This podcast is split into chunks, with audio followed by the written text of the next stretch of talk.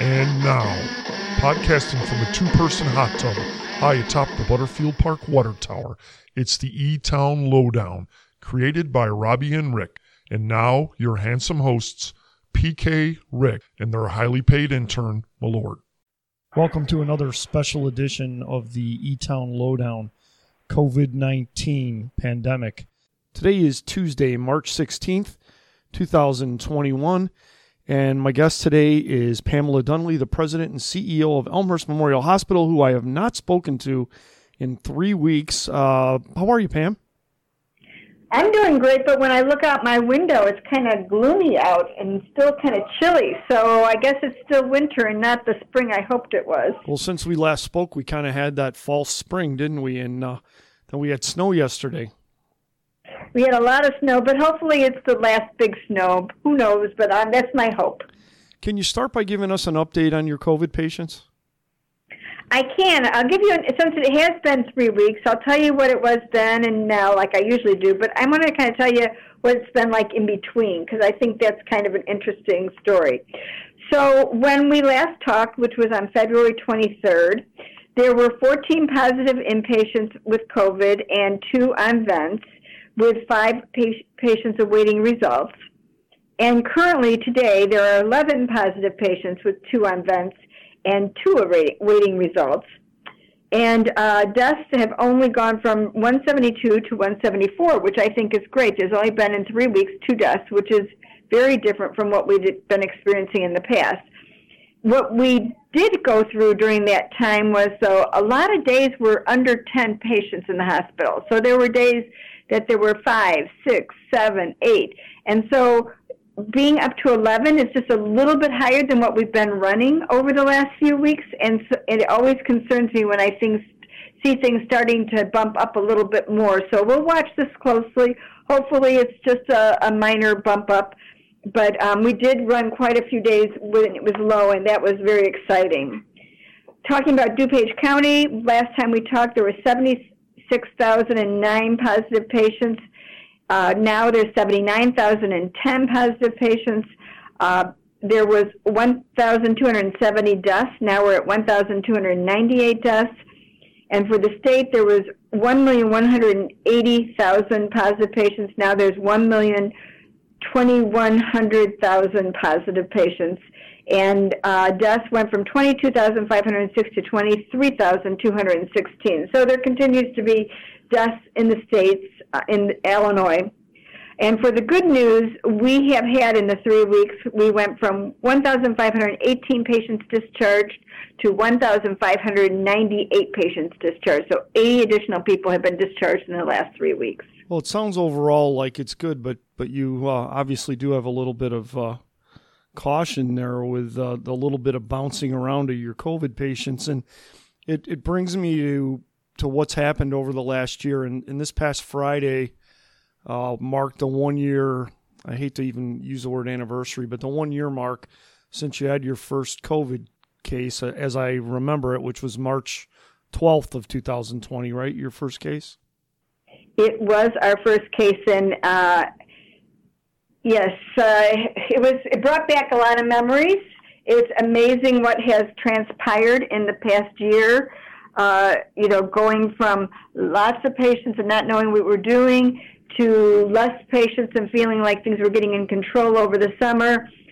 Then all of a sudden having that huge increase of patients, which was even higher than the original large amount of patients, but we knew what we were doing and we were able to keep people healthier during that time. But we we were all the way up to 80 patients in a day during the um, November December time frame, and now back down again. So it's just been like a roller coaster. So you've had an entire year where you've always had at least one or two COVID patients.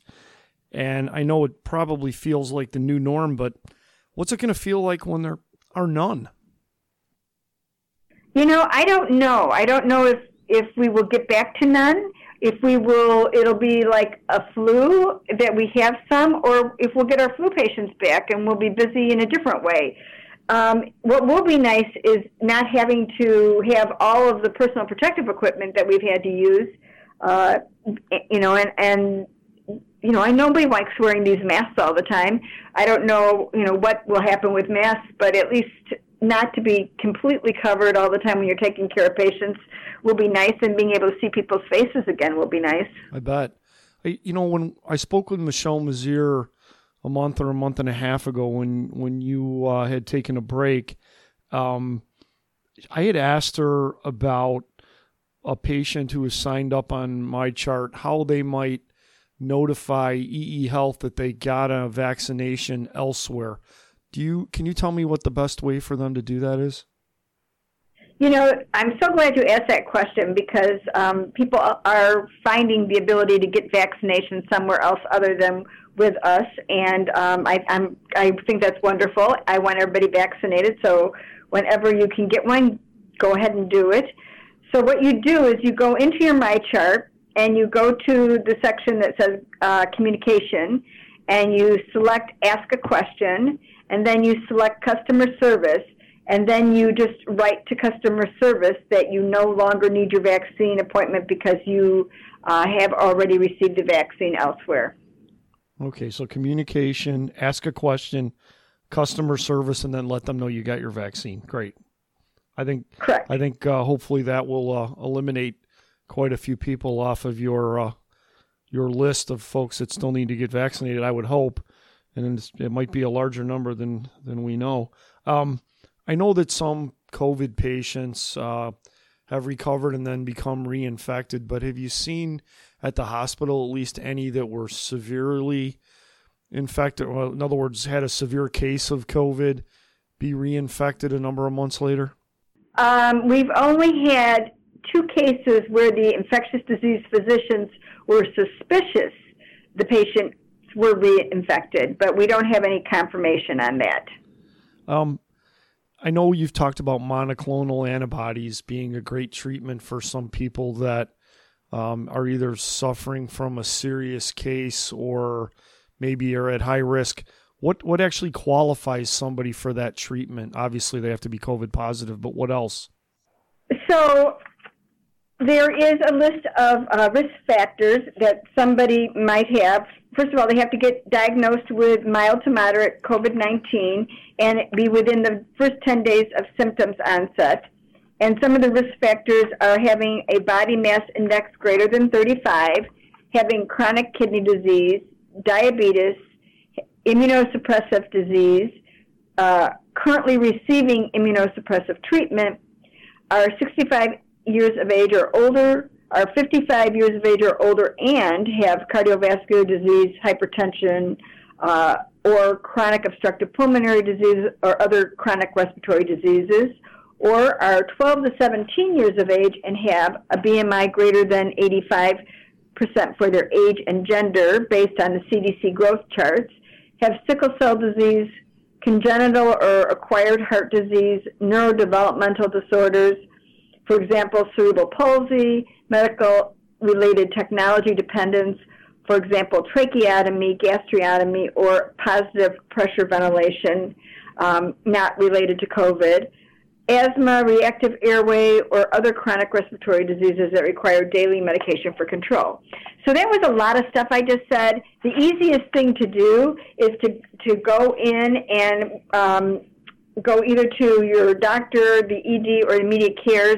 They can say, do you meet the criteria? And at the immediate cares and the ED, we do these infusions, and uh, and we want to give them as much as is um, possible to the people that meet the qualifications because it really does make a difference. In the last week or so, the CDC came out with some new guidance that basically said folks that have been fully vaccinated can hang out indoors with other folks that have been fully vaccinated without wearing a mask, and that those same fully vaccinated people um, can um, visit with people indoors from a single household who are at low risk for COVID who have not been vaccinated themselves. So my question is, are are you familiar with that new guidance and what exactly does it mean to be fully vaccinated? I am familiar with that new guidance, and it's. I think it's a nice beginning step to being back to a little bit of norm, normalcy. Uh, that guidance doesn't go for being in a hospital, so it's not it is just for your own um, home household. But uh, what fully vaccinated means for any individual is that if you have received one of the vaccines that requires two doses, that you've received both the first and the second dose, and then you have waited two additional weeks for the second dose to be fully um, integrated into your system and have the most efficacy. And once that happens, you are then fully vaccinated. If it's the one dose vaccine, which we don't currently have, the Johnson and Johnson, then you still have to wait two weeks for that one dose to be fully um, effective in your body before you're considered fully vaccinated. So, um, are there any precautions that people who are fully vaccinated, they've waited the two weeks after their final vaccination, need to still take? Well, we are still encouraging everybody to social distance, hand wash, um, you know, keep cleaning spaces and masking when in public because even though you may be vaccinated, there's still so much of, a, of um, the disease in society that it's not 100% effective and we don't want you to catch the disease. Last time we spoke, you had indicated that about two thirds of the EE Health staff had chosen to be vaccinated. Is that still about where uh, that number lies? Well, we're inching up. We are now at 69% vaccinated, and we have not stopped having the desire to get more people vaccinated. And so we are still reaching out to staff to try to help educate and uh, make sure that they understand that they can get the vaccine now, even if they didn't get it when we first offered it, and understand um, the importance of getting the vaccine. So we're, we're still working at it, but we are at 69% now. I know there have been cases of people who've received their their first vaccination um, catching the disease before they get their second vaccination. So my question is, does that happen very often? And then my follow up to that is, can then they get their second vaccine on the normal schedule, or do they have to delay it? So it does happen. So you've gotten your first vaccine, you're not fully covered, or you may have already been exposed when you got your first vaccine, and so um, you do develop COVID. It's a handful of, of employees we have seen that with. Um, so once they did develop COVID, then they have to wait before they can get their second vaccine. Uh, a minimum of 10 days after the onset of symptoms or if they didn't have any symptoms but they tested positive, uh, 10 days from the date they tested positive. Okay.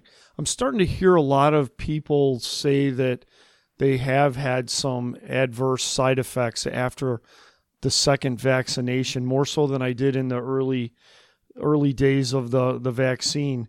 Um, I don't recall ever hearing symptoms as severe uh, being reported on a regular basis for those receiving flu shots. So, are you starting to see more adverse effects? And um, does it depend at all on the vaccine you received? So, we have seen people who develop muscle aches, chills, low grade fevers, particularly after the second shot. Um, but people, some people do get that with flu shots as well. I just think um, people are not as reactive to it, so they're they're not as worried because people have been really tense and worried lately. But maybe it's not quite as severe with the flu, but they they do get that kind of after effect. Some people. Uh, we have not seen any differences between the two shots. So it had originally been reported that I think Moderna was worse than the Pfizer, um, but we haven't seen that. Some people react more to the Pfizer, some people react more to the Moderna. So I think it's more uh, you know, the employee's individual reaction. Um, it's also not related or correlated with anything like age. We haven't seen anything in particular with age group. Uh, we do see that if somebody has had COVID, they might have a little more severe side effect after they get the vaccine. Um, and then also, I think if people have a lot of allergies, they have a tendency to have more of a reaction. But we can't really relate it to anything else. Could you give us an update on the number of folks that EE Health has been able to fully vaccinate or at least give a first dose to uh, in the categories of 1A and 1B? Certainly. So the total number of 1A individuals receiving at least one dose of the vaccine is 10,823. and the total number of 1B individuals receiving at least one dose of the vaccine is 16,302, and the total number of 1A and 1B individuals fully vaccinated by us is 22,000. Um, so, EE Health affiliated individuals identified in group phase 1B are for the future are 80,000 that we still need to um, total that we want vaccinated.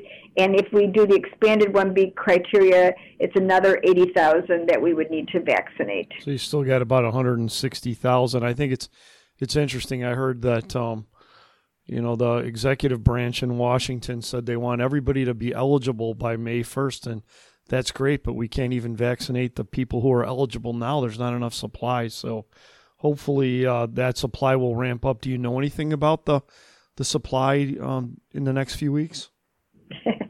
No, I know that we got some this week, and uh, you know, I think we got about three thousand total this week.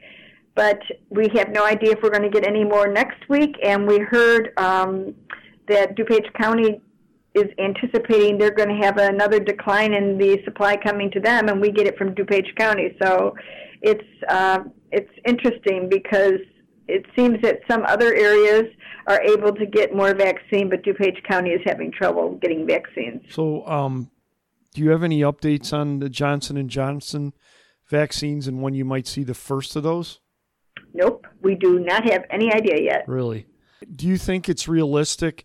I, I keep hearing people telling me every day, including somebody this morning, said that, um, well, you know, we, we should have enough vaccine to get everybody vaccinated that wants to at least the first dose by the end of May. Does that seem realistic as we sit here today? Not if we keep having this amount of vaccines available to us. If for some miracle we would start getting a large amount of vaccines, we could start getting people vaccinated, and then there's enough places doing vaccines that maybe we could get somewhat close. I don't. I think May seems unrealistic, but um, you know, if we had the supply, maybe we can get close. But there's not the supply right now, and we and we don't have any um, time frame to know when we're going to have the right supply. My recollection is that your Downers Grove facility is administering the Moderna vaccine, and the Lisle facility is administering the Pfizer vaccine. So I, I hope that's correct. Is that is that right? That's correct. So if you do get some Johnson and Johnson, will you administer that at one of the sites already set up, or will you open another site for that?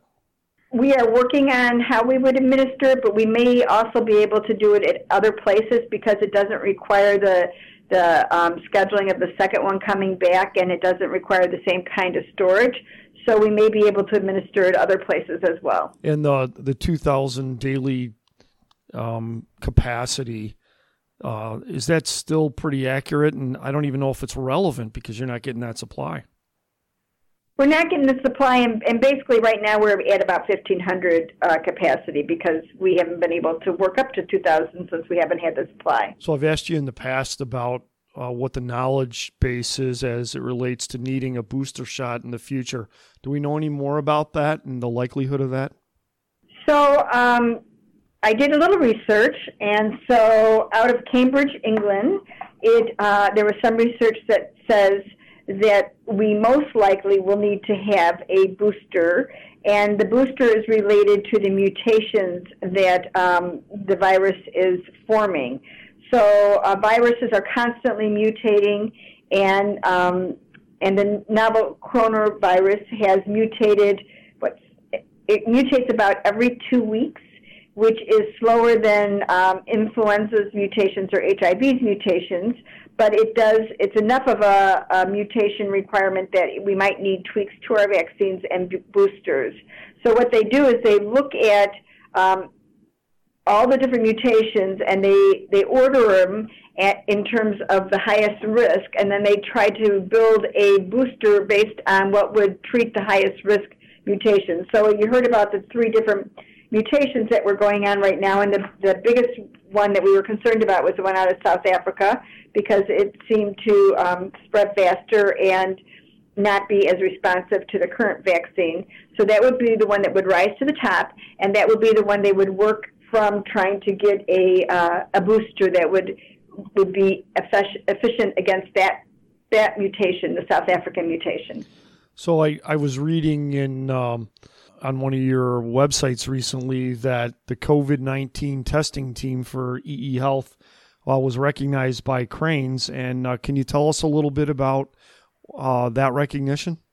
Absolutely. Thank you for bringing that up. So we've been really lucky to have uh, several of our staff recognized. In, in, the past, we had our infection control team recognized, and now Crain's has, has recognized our laboratory services. And what they uh, us for was that within 72 hours of the March pandemic onset, the team was able to convert the testing platform, the M2000 testing platform that I used to talk about, to be able to run the COVID 19 testing. And, um, and they've continually been working on different testing platforms, and now we're currently running six different testing uh, platforms for viruses, and we're working on a seventh. Um, you know, and we the thing is for the for our employees, they had to add a increased volume. Um, so their volume went is they do about 900 specimens a day, and that is two and a half times uh, greater than what they were running before. And the staff had to be here day and night trying to get all this going, and they made sure it was seamless and made sure everything was accurate, um, and made sure that we had the best testing that we could have here available um, for our patients and our employees. And that testing capability has become part of the new norm, and uh, you know that hopefully will come to an end uh, at some point in the future too, and then uh, it won't seem like the same place again, will it? No, and but the team there is so resilient, and even throughout this pandemic and anything that, that the future will bring to us, they believe that there's no mountain too high that they can't climb together and do a great job. Well, you're uh, you're fortunate to have such a great team behind you, and uh, I'm sure that's not by accident. It starts at the top. So thank you for spending time again with us this week, and hopefully it won't be three weeks until we talk again. Hopefully not, and I hope that you have a wonderful rest of the week. And I think hopefully the weather's going to turn around in a few more days. So I hope so. Thank you so much, Pam. Take care. The E Town Lowdown, brought to you by the wonderful folks at the Elmhurst Armpit Orchestra, featuring the biggest bass drum in the world at nine feet in diameter. Yes, you heard that right. Nine feet in diameter. This has been a special presentation of the E Town Lowdown.